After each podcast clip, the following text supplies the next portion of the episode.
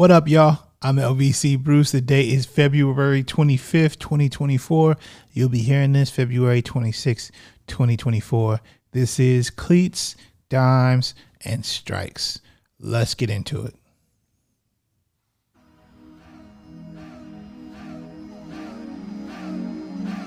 Let's go back a little bit. Just a little bit. For those that were there, you remember this. The marathon continues.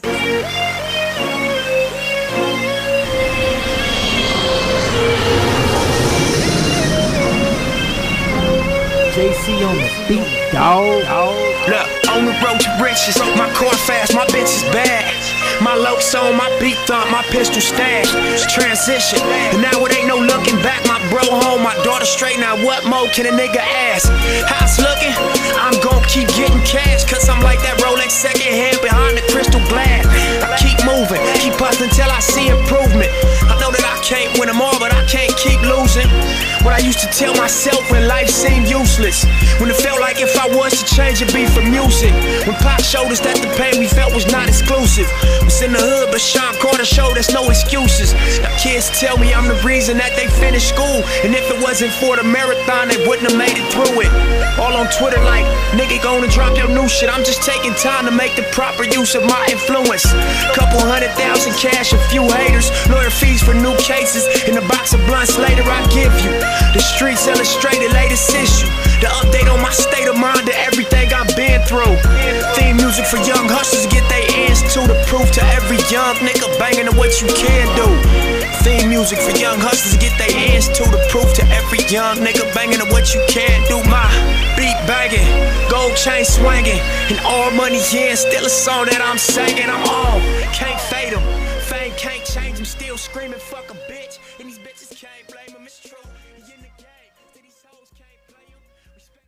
Yo, yo, yo. It is LB- LBC Bruce. I am LBC Bruce. And this is another episode of Cleats, Dimes, and Strikes. Cleats, Dimes, and Strikes is a part of the Reality is Real podcast network brought to you by the good folks over at TMM Smith. So, we had some tech issues recently, and not tech issues in the, the tech went down because it, my tech is awesome.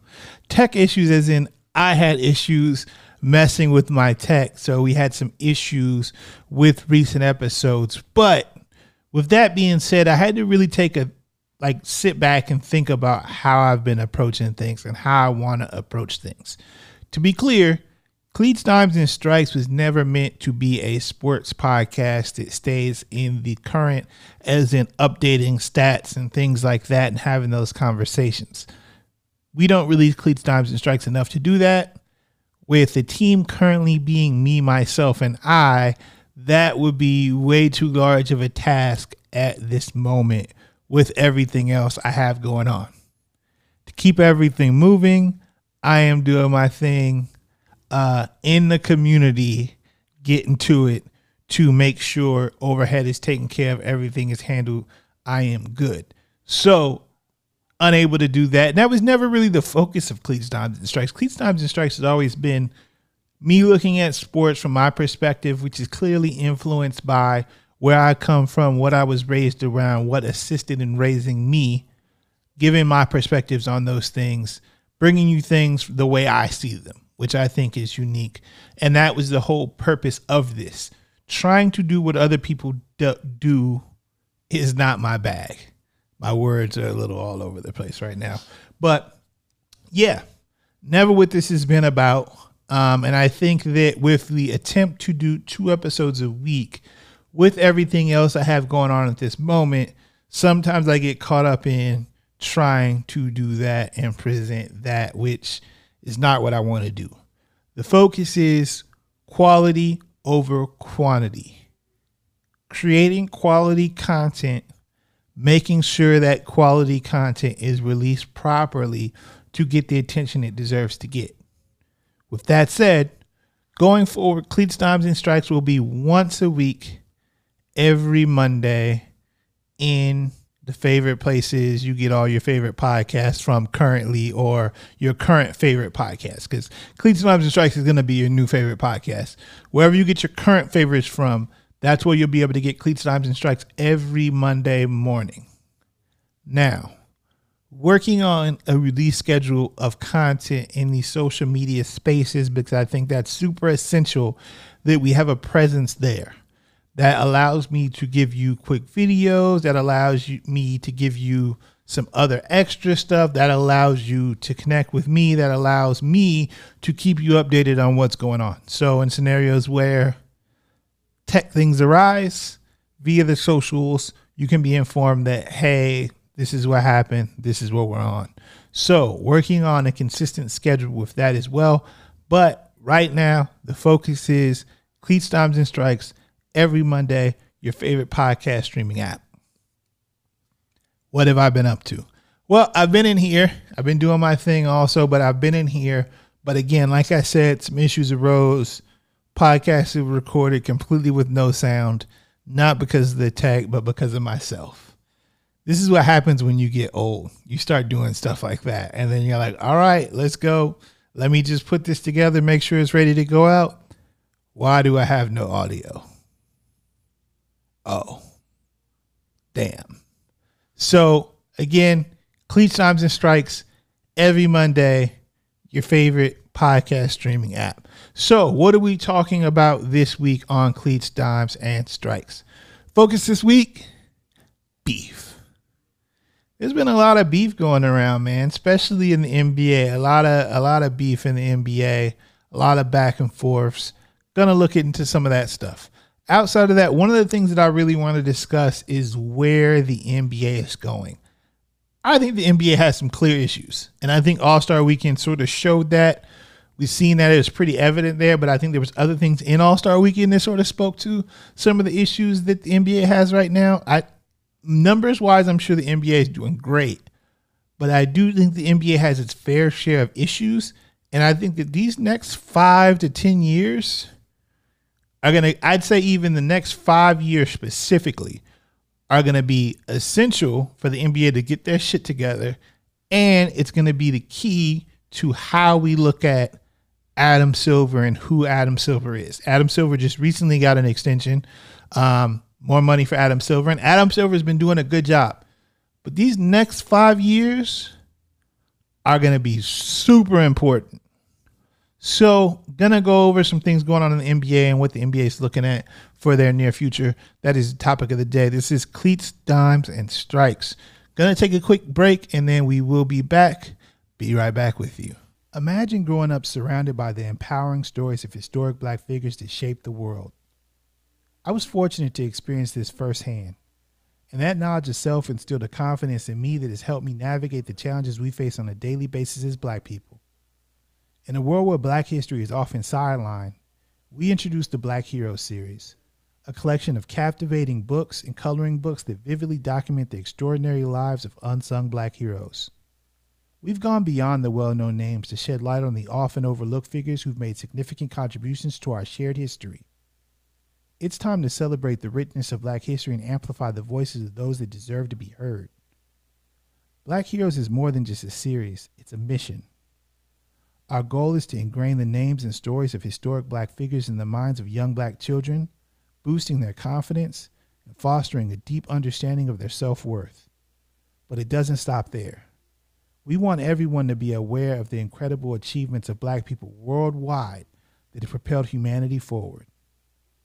Black Heroes isn't a series to be relegated to February. Black Heroes is a year round celebration. Black history is American history and deserves to be honored and cherished every day. Join us in rewriting history one story at a time. Let's make Black Heroes a part of your family's journey towards empowerment, knowledge, and unity. To purchase Black Heroes today, go to linktree.com backslash black heroes and be a part of the movement that ensures black history is celebrated 365 days a year. And we are back. Cleats, dimes, and strikes. So normally I do the news bed right now, but I think today we do something a little bit different. I think we should play something a little bit different because I think we're not really getting in the news. We're going to discuss something else. The Commission, Uncle Paulie, P. Diddy, and we're not bleeping out that name. Charlie Baltimore, Iceberg Slim, the most shady, Frankie Baby. We Do you know what beef is? Do you know what beef is? Uh-uh. Ask yourself. Uh-uh. Do you know what beef uh-uh. is? Let's get into it. So, uh, obviously, there's been some beefs as of late. Um, I feel like one happened, then another one happened, and just overshadowed it. I mean, right now, as I speak, I guess Cam Newton is somewhere out there fighting some dudes physically, like actually physically fighting. There's also been a few fights in the league in the NBA as of late, too. That's crazy. Not gonna get into that because don't too much care for those players who are fighting. It's all about stars, right? So um, let's start with Carmelo Anthony and George Karl. Now, I don't want to play too many clips, so I'm not going to play the clip of Carmelo Anthony from his podcast, uh, 7 p.m. in Brooklyn. That's Carmelo Anthony and Mero, um, formerly of Bodega Boys, obviously. But essentially, what Melo said was uh, he was talking about they had Joe Budden on their podcast and they were talking about breakups. Mero broke up with Desus. Uh, and Mero separated. Joe Budden, obviously, he has a lot of breakups. He broke up with Complex. He kicked Rory and Mal off his pod. He broke up with Slaughterhouse to an extent. So he has a few breakups. Uh, and Melo spoke specifically about his situation in Denver. Now, Melo says that uh, when George Karl becomes the coach of the Denver Nuggets, uh, he says he's not coaching until they play Milwaukee, which was a team George Karl coached previously. George Karl wanted to coach against that team. So before the game, he calls Melo to his room and they have a meeting. And the first thing George Karl tells Carmelo is he's overrated. So Carmelo's like, all right, like, you know what I'm saying? George Karl says he's overrated and he has a lot to work on. So Melo's like, I get it. Like, I'm young in the game. I'm second year. Obviously, I have a lot to work on, but overrated. And Joe Budden and Mero laughed at Carmelo. But then he says, you make I, you remind me a lot of Detlef Schrempf. Which obviously right there, like everybody goes crazy because that comparison is nuts. So Carmelo basically says from there there were issues. Issues continued. George Karl had issues with the team. Carmelo reached out to previous players try to get an understanding of George Karl. None of them really fuck with George Karl. Um, Carmelo said that George Karl would talk shit about George Gervin, who George Karl once played with. Carmelo realized, based upon the feedback he received from other players, George Carl doesn't like superstars. He's a hater. So that was on Carmelo's pod. George Karl allegedly took to Twitter. Now, new information per Kenyon Martin. Kenyon Martin says George Karl is not well. So they're not exactly sure George Karl is handling George Karl's Twitter account. Now, this is a thing we really have to look at because there's been issues with Twitter accounts lately who have claimed to be people they are not. Obviously, Twitter did away with their verification. Um, and now all you have to do to get the blue check is to pay. Unless you are a news outlet, then they will specifically noti- uh, verify you for that. If you are a politician, they will officially verify you for that. But outside of that, there's no verification unless you pay. This George Karl account is not verified. So we don't exactly know this is George Karl. George Karl is an old man. So him to be going nuts on Twitter and doing polls seems questionable. But this has started a conversation, and obviously, even before this situation, a lot of players didn't fuck with George Karl. So the George Karl 22 account, Coach Karl 22, says, Hey Carmelo, let's not do this. You're telling stories that are 20 years old. Let's move forward. And you were overrated, and you wish your game was efficient was as efficient as Detlef's. Now, Carmelo mentioned in the podcast that George Karl wrote a tell-all book, which I don't know what's up with NBA coaches and tell-all books. Like I feel like there's more NBA coaches with tell-all books than there are hip hop groupies with tell-all books. You got George Karl uh, bitching in his book. You got Phil Jackson bitching in his book. I think NBA head coaches shouldn't write tell-all books because they they come off real groupie-ish. But anyways, he wrote a tell-all book. This is after the whole situation, And Carmelo approached him about it, like, hey, man, what's up? What's going on? And George Karl backpedaled. So now this account is saying, hey, let's not do this. You're telling old stories. You were overrated. You wish you were Detlef Schrempf. This account goes on to tweet a bunch of shit. So it goes on to say, uh, hey, look, uh, to clarify, Melo was an experienced and overrated player when I first coached him. Detlef is one of the best international, most efficient players ever, and I'm the last one in Denver who still feels like the Nuggets should honor Melo.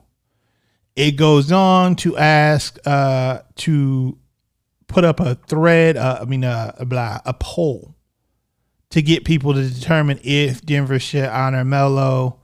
Uh, the people said yes, 46%, 41% said no, 11% said unsure. Um, Carmelo responded to the original tweet with laughing emojis. George Karl's account responded, We all know you're passive aggressive, Melo, so be real. What's this mean? Um, the account goes on to shout out Jokic on his birthday. Happy birthday to the champ, the ultimate team guy, and the greatest player to wear number 15 in Denver Hoops history. Um, the account asked uh, says that they're down to go on Melo's podcast and squash the situation. So there's a lot. Kenyon Martin came out and essentially sided with Melo, called George Karl out, but Kenyon Martin also pointed out George Karl is not well right now. So we don't know if this is George Karl on his Twitter account. We don't know if it's his son. We don't know if it's just somebody who made it up. But again, NBA coaches, I think I don't know why NBA coaches are like this. And and the next story, short, we're going to talk about another NBA coach in Doc Rivers who has an issue with taking accountability for his actions and the role he plays in things. But NBA coaches, I guess, because the NBA is such a personality league and a superstar league, and and the superstars draw a lot of attention. So maybe some of the coaches feel like they have to compete with that. On the opposite side, the NFL is very team driven. Like obviously there's NFL superstars, but the NFL chooses specifically who they want to market. The NFL markets the quarterback. The NFL markets the quarterback. Other players try to market themselves like receivers, cornerbacks by being flashy, stuff like that, but the NFL markets the quarterback. Outside of that, you have a helmet on, everybody doesn't see your face. NFL players aren't as recognizable, so it's not the same type of thing. So maybe because of that, NFL head coaches can be more reserved, and maybe NBA coaches feel they need that attention. But I don't know, man. Like I hope this isn't George Karl, and after you know, um, after Kenyon Martin saying what he said and pointing out that George Karl isn't well, I believe maybe this isn't George Karl. But if it is, fuck George Karl. Seriously. If this is George Karl, fuck George Karl. Like, why would you be on Twitter like this being childish? So I hope this isn't George Karl, but I mean, fuck George Karl anyway, man. I mean, uh, none of his players fuck with him. So before all of this, none of his players fucked with him. This story happened per Melo. It happened. So for a coach to even approach things that way, no wonder you don't get results. Like that's not gonna work. You're gonna get your star player and hey man, by the way, you're overrated. Carmelo Anthony, who I'm glad Kenyon Martin has pointed this out. I said this several times. I always point this out. Carmelo led the Nuggets to the playoffs his first year. LeBron did not. Carmelo should have been rookie of the year, not LeBron. LeBron was in the East, which was weaker and didn't make the playoffs. Carmelo led his team to the playoffs in the West, which was much more competitive. In fact, in the East, Dwyane Wade led the Heat to the playoffs. Carmelo did not. I mean, LeBron did not. Carmelo led Syracuse to a national championship game his first year. And for all these other guys that have all this hype, we don't see them lead their team to win a national championship their first year by themselves on that Syracuse team, Carmelo Anthony, Hakim Warrick. Ah. I can't think of who else was on that team. I think Hakim Warrick was on that team. He was either on that team or he was on Florida State. I think Hakim Warrick was on that team, but like it wasn't a Kentucky squad. Basically, it wasn't John Wall, DeMarcus Cousins. It was Carmelo. and he went up against a veteran Kansas team which had Kirk Hinrich and what's the tall white boy's name that was on Kansas at the time? I forgot. But they were veterans, they were favored, and Syracuse won. So overrated? How? Carmelo's one of the best bucket getters in the history of the league, and he doesn't get the respect he deserves. Why Carmelo is kind of like isolated the way that he is and sort of held out of like acknowledgement when they talk about that draft class, when they talk about, you know, that whole era of players, I'm not sure why Carmelo couldn't get on the team at this stage. Any team? I'm not sure. Maybe we'll find out more. But fuck George Karl anyway. Even if this isn't him. Just because he's been a douchebag. So now we have another situation uh, with JJ Redick. JJ Redick, who I generally fuck with JJ Redick. I generally fuck with JJ Redick. JJ Redick uh, brings good points. Um, his analysis of basketball is interesting.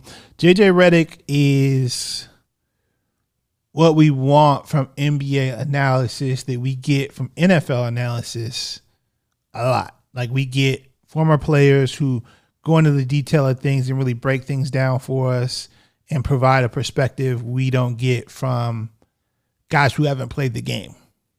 And a lot of NBA commentary isn't that. It's personality driven, just like the league is. So JJ Redick more focuses on breaking down the game, which is interesting to me. May not be interesting to everybody, but I, it's interesting to me, and I imagine it's interesting to a lot of people. So JJ Redick on first take, um, I'll play the clip.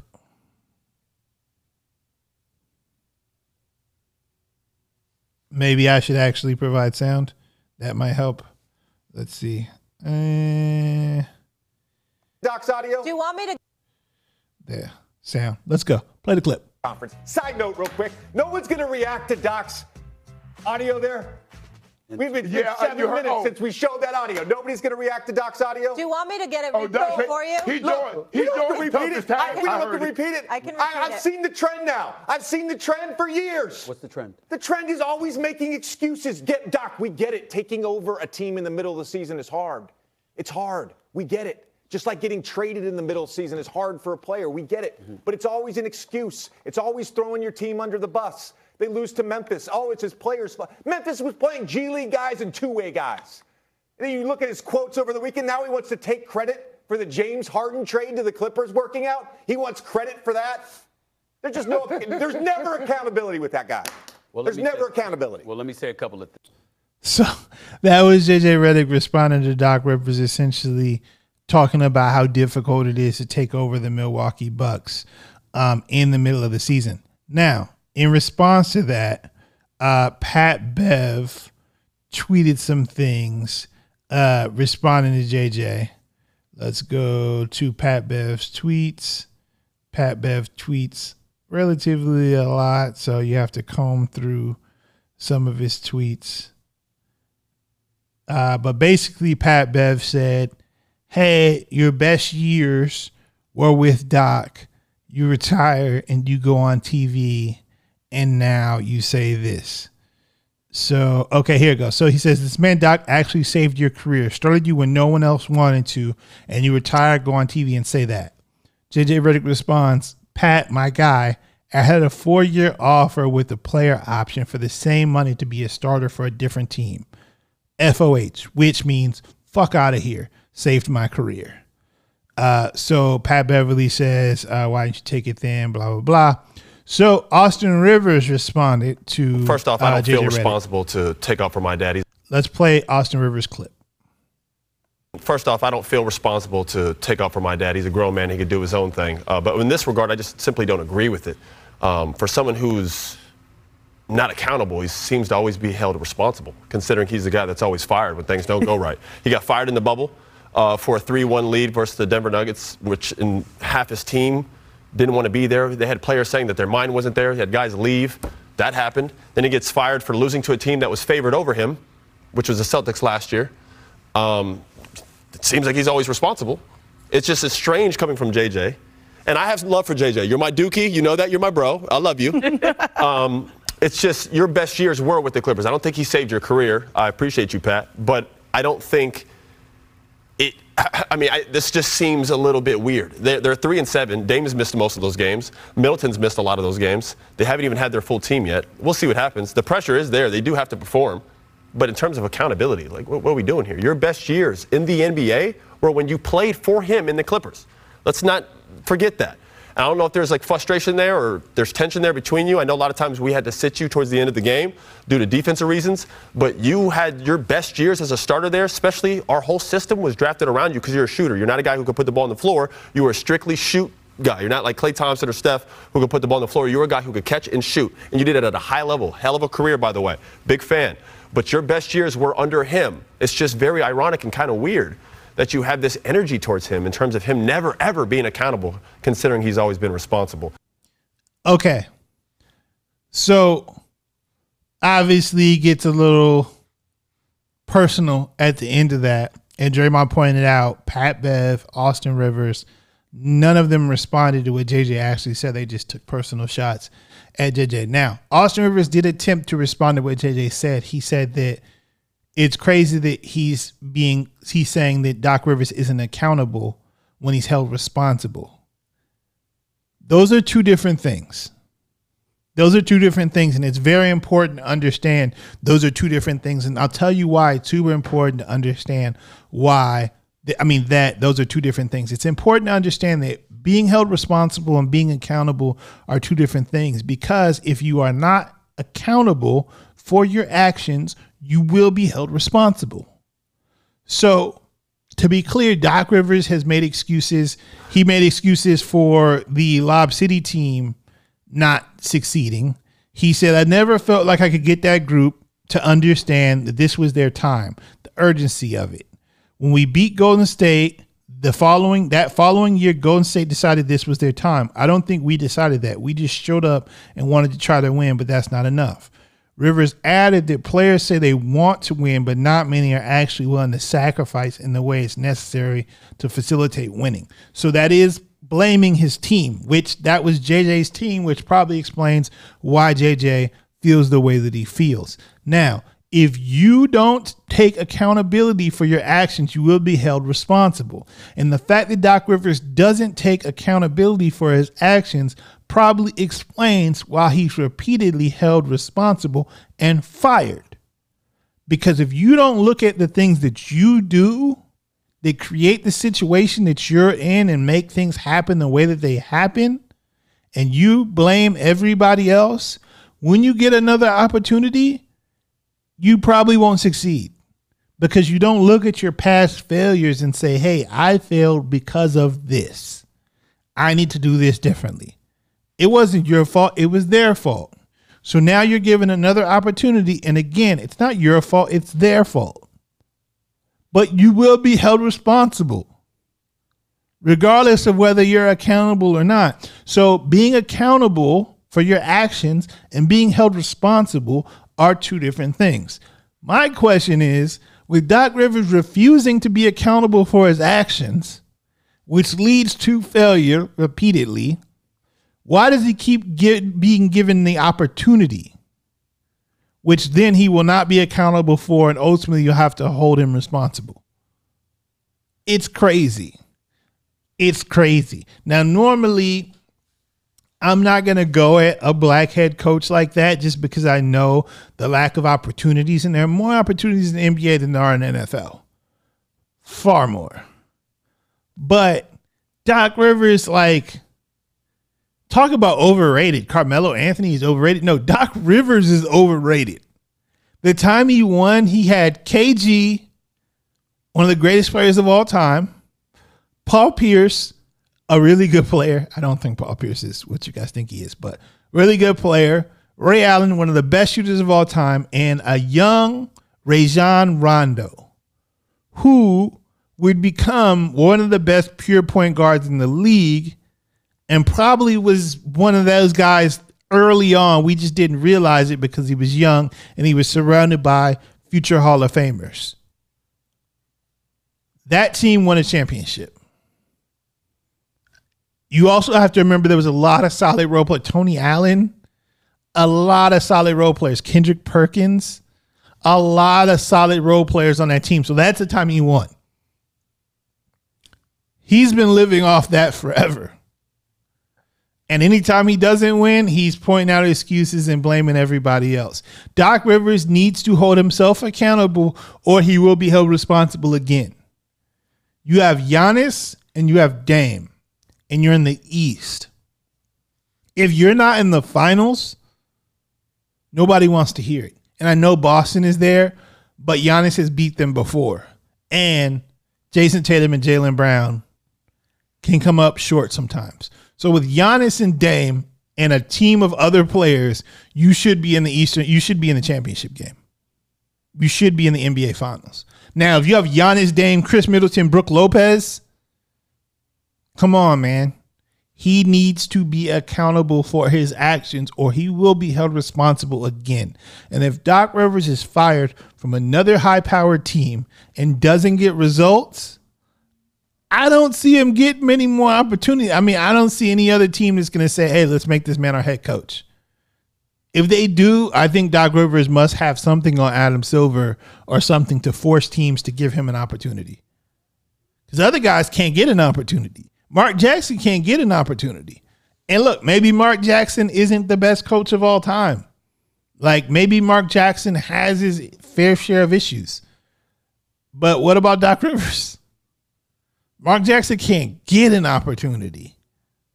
This is crazy.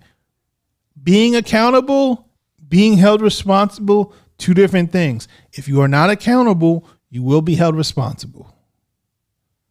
To take a quick break and then I'm to come back and we're to discuss issues the NBA is facing, steps they need to take going forward. Cleats, dimes, strikes. What's up, y'all? I'm LBC Bruce, host of Electric Relaxation. Electric Relaxation is a nerd culture podcast hosted by one of the cool kids. I mean, I'd say I'm I'd say I'm like the coolest kid, but that's just my opinion. I discuss tech, video games, comics, movies, and TV shows from a perspective you won't hear anywhere else. Like a correct perspective that you should like copy and tell your friends it's yours. Anyways, Electric Relaxation is a part of the Realityville Podcast Network, brought to you by the good folks over at TMM Smith. You can catch Electric Relaxation every Thursday on your favorite podcast streaming app. Also, you can follow Electric Relaxation on TikTok at Electric Relaxation Pod. Again, I'm LBC Bruce, host of Electric Relaxation. Happy to be talking to y'all every Thursday. I'm gonna step back, y'all vibe to the music. Till Thursday, peace.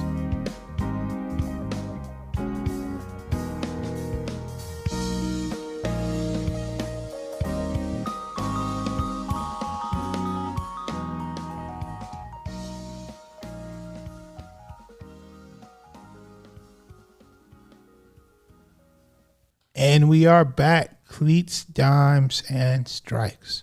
So, look, these next five years are going to be very essential for the NBA and very essential for Adam Silver in particular. What happens in these next five years is key. Right now, the NBA has some problems, and All Star Weekend kind of showed that. That was horrible. I skipped most of it and watched highlights because it just hasn't been the greatest as of late period but from everything i've heard and the things that i've saw it was horrible. It wasn't watchable. It wasn't entertaining. It wasn't appealing. It's lost its luster.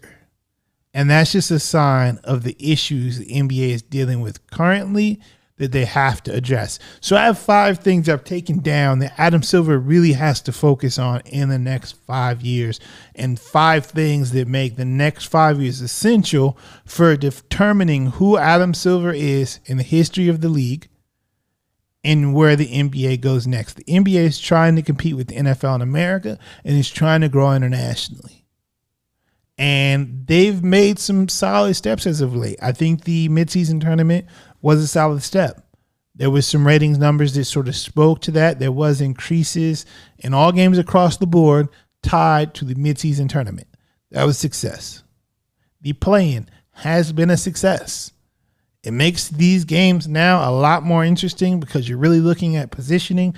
Teams are trying to get out of the play in, and then the teams in the play in, you get to see how they actually fare in the long run. So that has been really interesting. There's some things the NBA has to really look at in the next five years. So, first things first, the players. Next five years, the NBA will lose LeBron and Steph.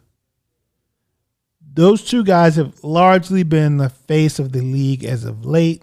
LeBron, since he came in the league, Steph has skyrocketed his way in some minds, in some people's minds, above LeBron in regards to face of the league, just by the way the game has changed itself into such a perimeter based game, which Steph has been the key in that and everything that's happening in Golden State. Golden State's success has been a large part of what's going on in the league. So LeBron and Steph will be gone within the next five years.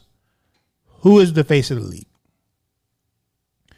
Who is the face of the league? Now, Draymond Green pointed out something I, I thought was really interesting Draymond Green sort of got on Anthony Edwards because he felt like Anthony Edwards didn't take All Star Weekend that serious, and with Anthony Edwards projected to be one of the future faces of the league, shooting three pointers with his other hand, you know, all that, like it just was bad. It was a bad look for a future face of the league, and I agree a hundred percent. Part of the reason why All Star Weekend sucks is because the players don't care about it, and the league needs the players to care about All Star Weekend. We talk a lot about the dunk contest and how bad the dunk contest is. The dunk contest isn't bad because of the dunks. The dunk contest is bad because of the players in the dunk contest. Nobody gives a fuck about the players in the dunk contest. They don't. They don't care about the players in the dunk contest. Even the successful dunk contests that we've seen as of late. If you look at the Aaron Gordon and, and Zach LaVine dunk contest, for those who really like the game, they'll remember that.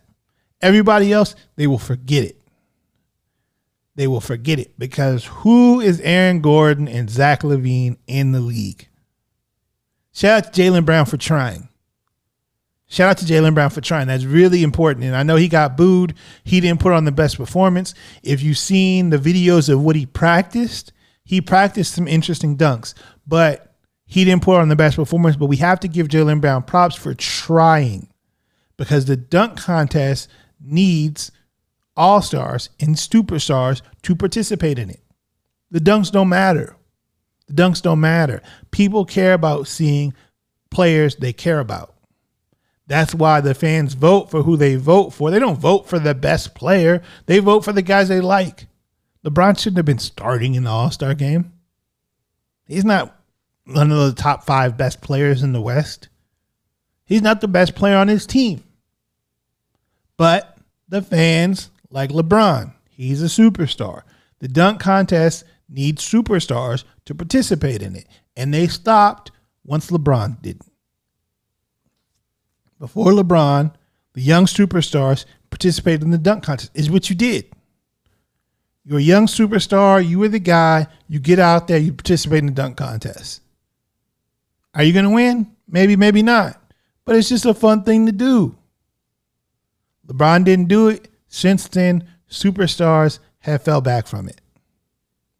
The All Star game, trash. Players don't care about it. And look, maybe everybody doesn't care about it. Maybe we don't need everybody to care about it. But the future superstars of the league need to care about these things and carry them. Older players, you've been here, you've done it, you just want to chill and be seen, cool. But the superstars, the future superstars, the future faces of the league need to care. If I'm Adam Silver this offseason, I'm holding private meetings. Ja Morant, Jayson Tatum, Anthony Edwards, those guys, SGA, Chet Holmgren, those guys, these young guys that are going to carry the league going forward, I'm pulling them in a meeting. Look, this shit needs to matter. This is important. We need you to care. We need you to show up. The league is going to operate in the best interest of the league. Take that to mean whatever you think it means. But you, as a potential face of the league, as a potential steward of the league, we need you to make these things relevant. LeBron made the midseason tournament relevant. LeBron cared about the midseason tournament, so that added validity to the midseason tournament. Now other people start to care. Now other people are trying to compete. He needs these guys to show up at these events and they need to be there, they need to be present, they need to put on a show. If they don't, it becomes unimportant. And that's another opportunity where the NBA could be putting on a show, gaining inroads, and it's not. All Star Weekend is trash. And I can expect that they will take a hit on All Star Weekend next year based upon how horrible All Star Weekend was this year. And that's another opportunity where the NBA can be getting big time sponsors to participate, to spend money, to market, and they're losing it. Need the players to care. So he needs to pull up with some of these guys. Hey, we need you to care. And if you do, it will benefit you. If you do, how we look at marketing, you will be involved in that. But they need these players to care because in the next five years, the league is going to lose LeBron, it's going to lose Steph, it's going to lose KD. But really, LeBron and Steph are the keys when it comes to superstars and then when it comes to American superstars because that's super important. That's super important, and I'll get to that later. But number two, within the next five years, the league will add Las Vegas and Seattle. That's just going to happen.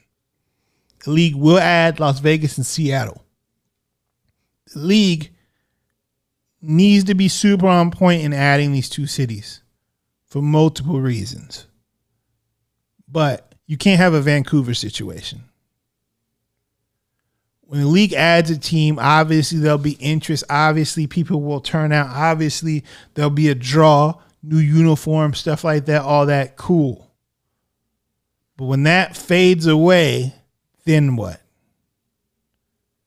The NBA needs to be super focused on making sure these two teams stay relevant. Now, Las Vegas is Las Vegas.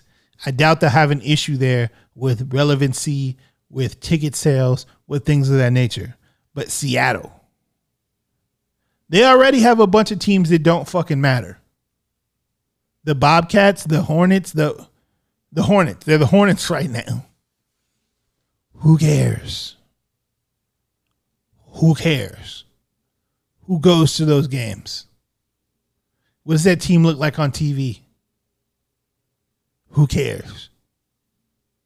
The Jazz, who cares?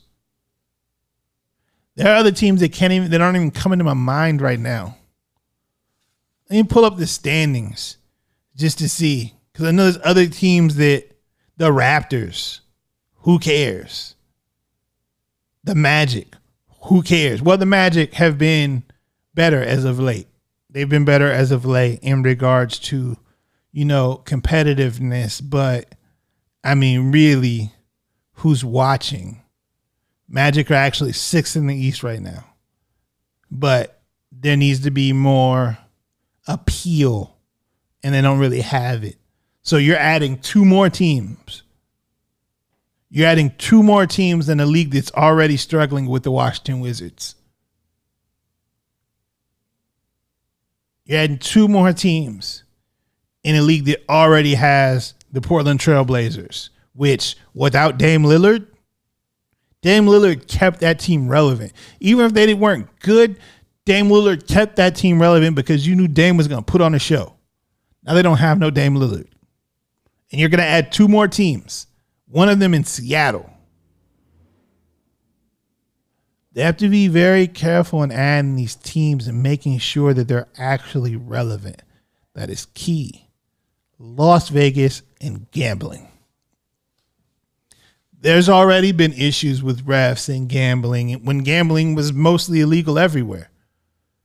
Now, not only is gambling legal in Vegas and like it's been legal in Vegas, but You're talking about adding a team to Vegas, and we have sports betting online in a majority of states. You have major players aligning themselves with sports betting companies, and you're going to put a team in Las Vegas. People already feel iffy about the games and how they're played and the results of games based upon lines and things of that nature. NBA has to be very careful putting a team in Vegas. Now you're going to have these players visiting Vegas as a part of their career. During the season, they're going to be going to Vegas multiple times to play a team in Las Vegas. You have issues with players in Miami. Las Vegas? NBA has to be very careful in putting two teams in Las Vegas and Seattle. And it's going to happen. And it can be successful. I think it will more than likely be successful. But this is very important how they handle it. And how they handle it will go back on Adam Silver. Issue number three this foreign invasion we got going on, it needs balance. Look, I get that having these players from other countries draws interest from the other countries for these players. Having guys like Jokic and Luka and Porzingis and now Wemby, like obviously this has an impact on the NBA support from these other countries. But the NBA is primarily available here in America, right? So having those players is awesome. But one, do these players give a damn about the NBA? Because watching Jokic and Doncic and Luka, Luka Doncic, it seems like they don't give a fuck about the NBA. They're here, they collect their check, they play, they whine and bitch. But do they actually care? Going back to the whole All Star thing, you know who else didn't care at the All Star game? Luka Doncic and Jokic. Didn't give a fuck. Meant nothing to them. They're just there. And you need guys to care. Now, I think Wemby is a bit different. I think Wemby's going to be a good addition to this whole international thing we have going on. I think Wemby can be a bit more marketable than those guys are. You also struggle to market those guys sometimes because one, they don't really care. And nobody's buying that. I think Wemby is a bit different. So I think that's going to be good, but we need balance in this. Some of these you need to get these players to care, to be important here in the states, because this is where the NBA primarily exists. Getting them from those other places, cool, but will they be stewards of the league when they're here, or will they be here, play the game, and then go back to play with their horses? Need balance in that. Can't be a bunch of guys that don't give a fuck about the league and what's going on here. If we can get these guys fully engaged here and really care about shit, that'd be awesome. If we don't, we need some players from here that matter, which takes me to number four the NIL and the NCAA's development of players. So Adam Silver said that they're going to look at the G League Ignite and how they approach that, considering players can now earn money via the NIL in college basketball. He's wondering if they need the G League Ignite, which was a team that allowed players who are 18 to go to the G League and play there where they can earn money. So they're re-looking at that, reassessing that, seeing how they approach it if more players are going to play in the NCAA based upon NIL and stuff like that, the NCAA needs to do a better job of developing the players. I remember before guys who would be in college longer would come into the league more thoroughly developed and prepared to play in the league. So maybe they wouldn't be a superstar, but they would have the basics down. Now they do not. I don't know what's going on in regards to actual development of players in college. In the men's game in particular, it just seems like it doesn't matter. These guys are coming into the league not knowing basis. These guys are coming to the league not taking things seriously. As much as I love Anthony Edwards, hearing Anthony Edwards say, like, yeah, we just figured we try to push Cat to get 100. That was the focus, and we probably should have focused on other things. That's horrible. NCAA has to do a better job of developing these players. If they're going to be there and get money in the NIL, you need coaches who actually care and focus on development. You also need to market these guys. What's the last guy that was really pushed to us in college as somebody we needed to watch? I remember when Steph Curry was at Davidson, he really put on a show and it was like, this is a guy. Like, I feel like I hear more about the women's games in college than anything else. I hear a lot about Caitlin Clark. I hear a lot about Angel Reese. I hear I hear a lot about the women's game in college. I don't hear a lot about the men. I don't. So then when we get to the draft, how will people look at these guys? How will casual fans look at these guys when they haven't been pushed on them in college? Remember when Chris Paul was in college? Remember when Tim Duncan was in college? Remember Remember when JJ Redick was in college? Like you heard about these guys, they were pushed on you, like you've seen them a lot. Now, not so much. And if players are going to be in the NCAA more because they're going to be getting money via NIL, college needs to do a better job of marketing these guys. Now, maybe they won't stay the same way that women will because they can actually make money in the NBA, like real money maybe it won't have that same draw. But regardless, college needs to do a better job of marketing men's basketball players so that when these guys get ready to come in the league, there's huge interest in them, not just from the hardcore, but from the casual as well. Because these guys will then be the next future face of the league. But you're not knowing who the fuck these guys are till three years in, unless you actually really care. And the NBA needs more than just people who actually really need care, who actually really care. They need the casuals as well. The NFL has the casuals heavy. Heavy. NBA needs that. Which takes me to number five, connecting with the younger audience. Look, NBA is going to have to do something more than just fucking throw Kai Cenat and Drewski at us.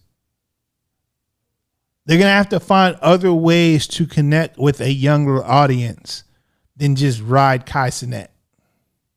Because again, All Star Weekend was horrible. And Drewski, I don't know. Maybe it's because I'm older, so it doesn't really work with me. But I don't feel like there's a massive conversation about those people's involvement in league, which, if you watch really closely, the league has been super active in getting those people involved in the league and present around events. They're trying to appeal to a younger audience, clearly. But I don't think that's it.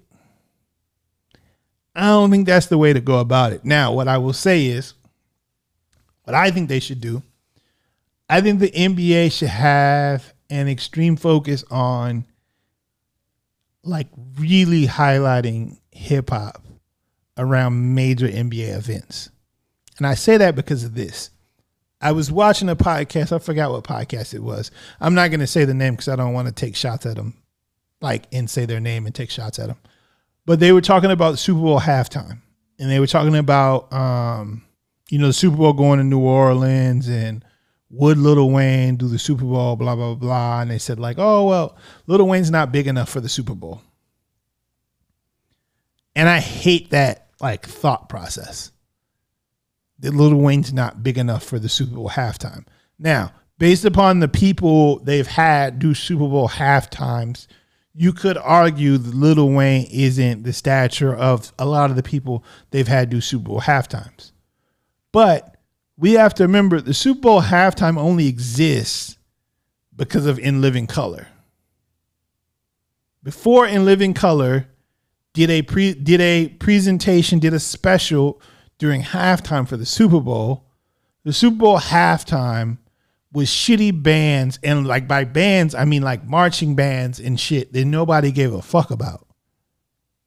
In Living Color did a special episode that aired during the halftime of the Super Bowl, and drew a lot of attention. A lot of people changed to In living color and watched it during halftime.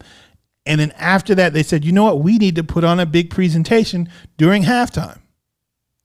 So if In Living Color had success as a halftime show so much that it influenced him to put on a big show, you're telling me you couldn't put on an entertaining show with Little Wayne at the Super Bowl halftime? They need Taylor Swift. They need Taylor Swift. Okay, fuck it then. NBA needs to do it. NBA needs to go heavy into that. You can't tell me that one of the biggest musics in the world, biggest culture in the world, isn't big enough for your halftime show. Oh, well, only certain artists, only like Drake. Fine. The NBA needs to do it. And if they have to use certain artists that appeal to this younger audience because they're trying to get this younger audience engaged, cool. Maybe they find a midway point, like a Cole or, you know, the guys that still appeal to an older audience, but also appeal to this younger audience that they're clearly chasing. I don't think Kai Cenat's getting it done. I don't think Drewski's getting it done. Has to go. They have to go about that a different way. They have to go about that a different way. And I think there are tons of options out there. And maybe they have people that are better at this than me. Obviously, there are people who are paid to do this. Cool. I can't tell you that I have the definitive way to do it. What I can tell you is Kai Cenat and Drewski ain't it. But hey, just an opinion that probably bears fruit. But I think those are the things that Adam Silver really needs to look at in the next five years. I think if those things are handled, NBA continues to see growth, continues to have extended success, and Adam Silver is viewed as one of the greatest league runners in all of sports. He's viewed that way now. He's the most loved, definitely. But I think in regards to actual success, that's another thing. NFL is a behemoth here in America, and I think the NBA has opportunities for growth, and I think these things are keys to look at in the next five years. So, gonna step out of here. This is Cleats, Dimes, and Strikes. Again, Cleats, Dimes, and Strikes is a part of the Realities Real Podcast Network, brought to you by the good folks over at TMM Smith. You can catch Cleats, Dimes, and Strikes every Monday on your favorite podcast streaming app. You've been checking it out, and you're still here. You made it this far in the episode. Super shout out to you. Definitely appreciate that still working on how we do this and how we go about this is super important. I think that always looking to get better and the people who check it out at this point where there are clear opportunities for improvement, you got to appreciate them. Cuz I think it's quality over quantity, making sure there's actual quality there, making sure it's put out properly so it gets the attention it deserves building the audience, and by building the audience, you have to actually connect with the people who give a fuck about what you're doing. So again, shout out to y'all. I am LBC Bruce. This is Cleats Dimes and Strikes. We are out. See you next week. Peace.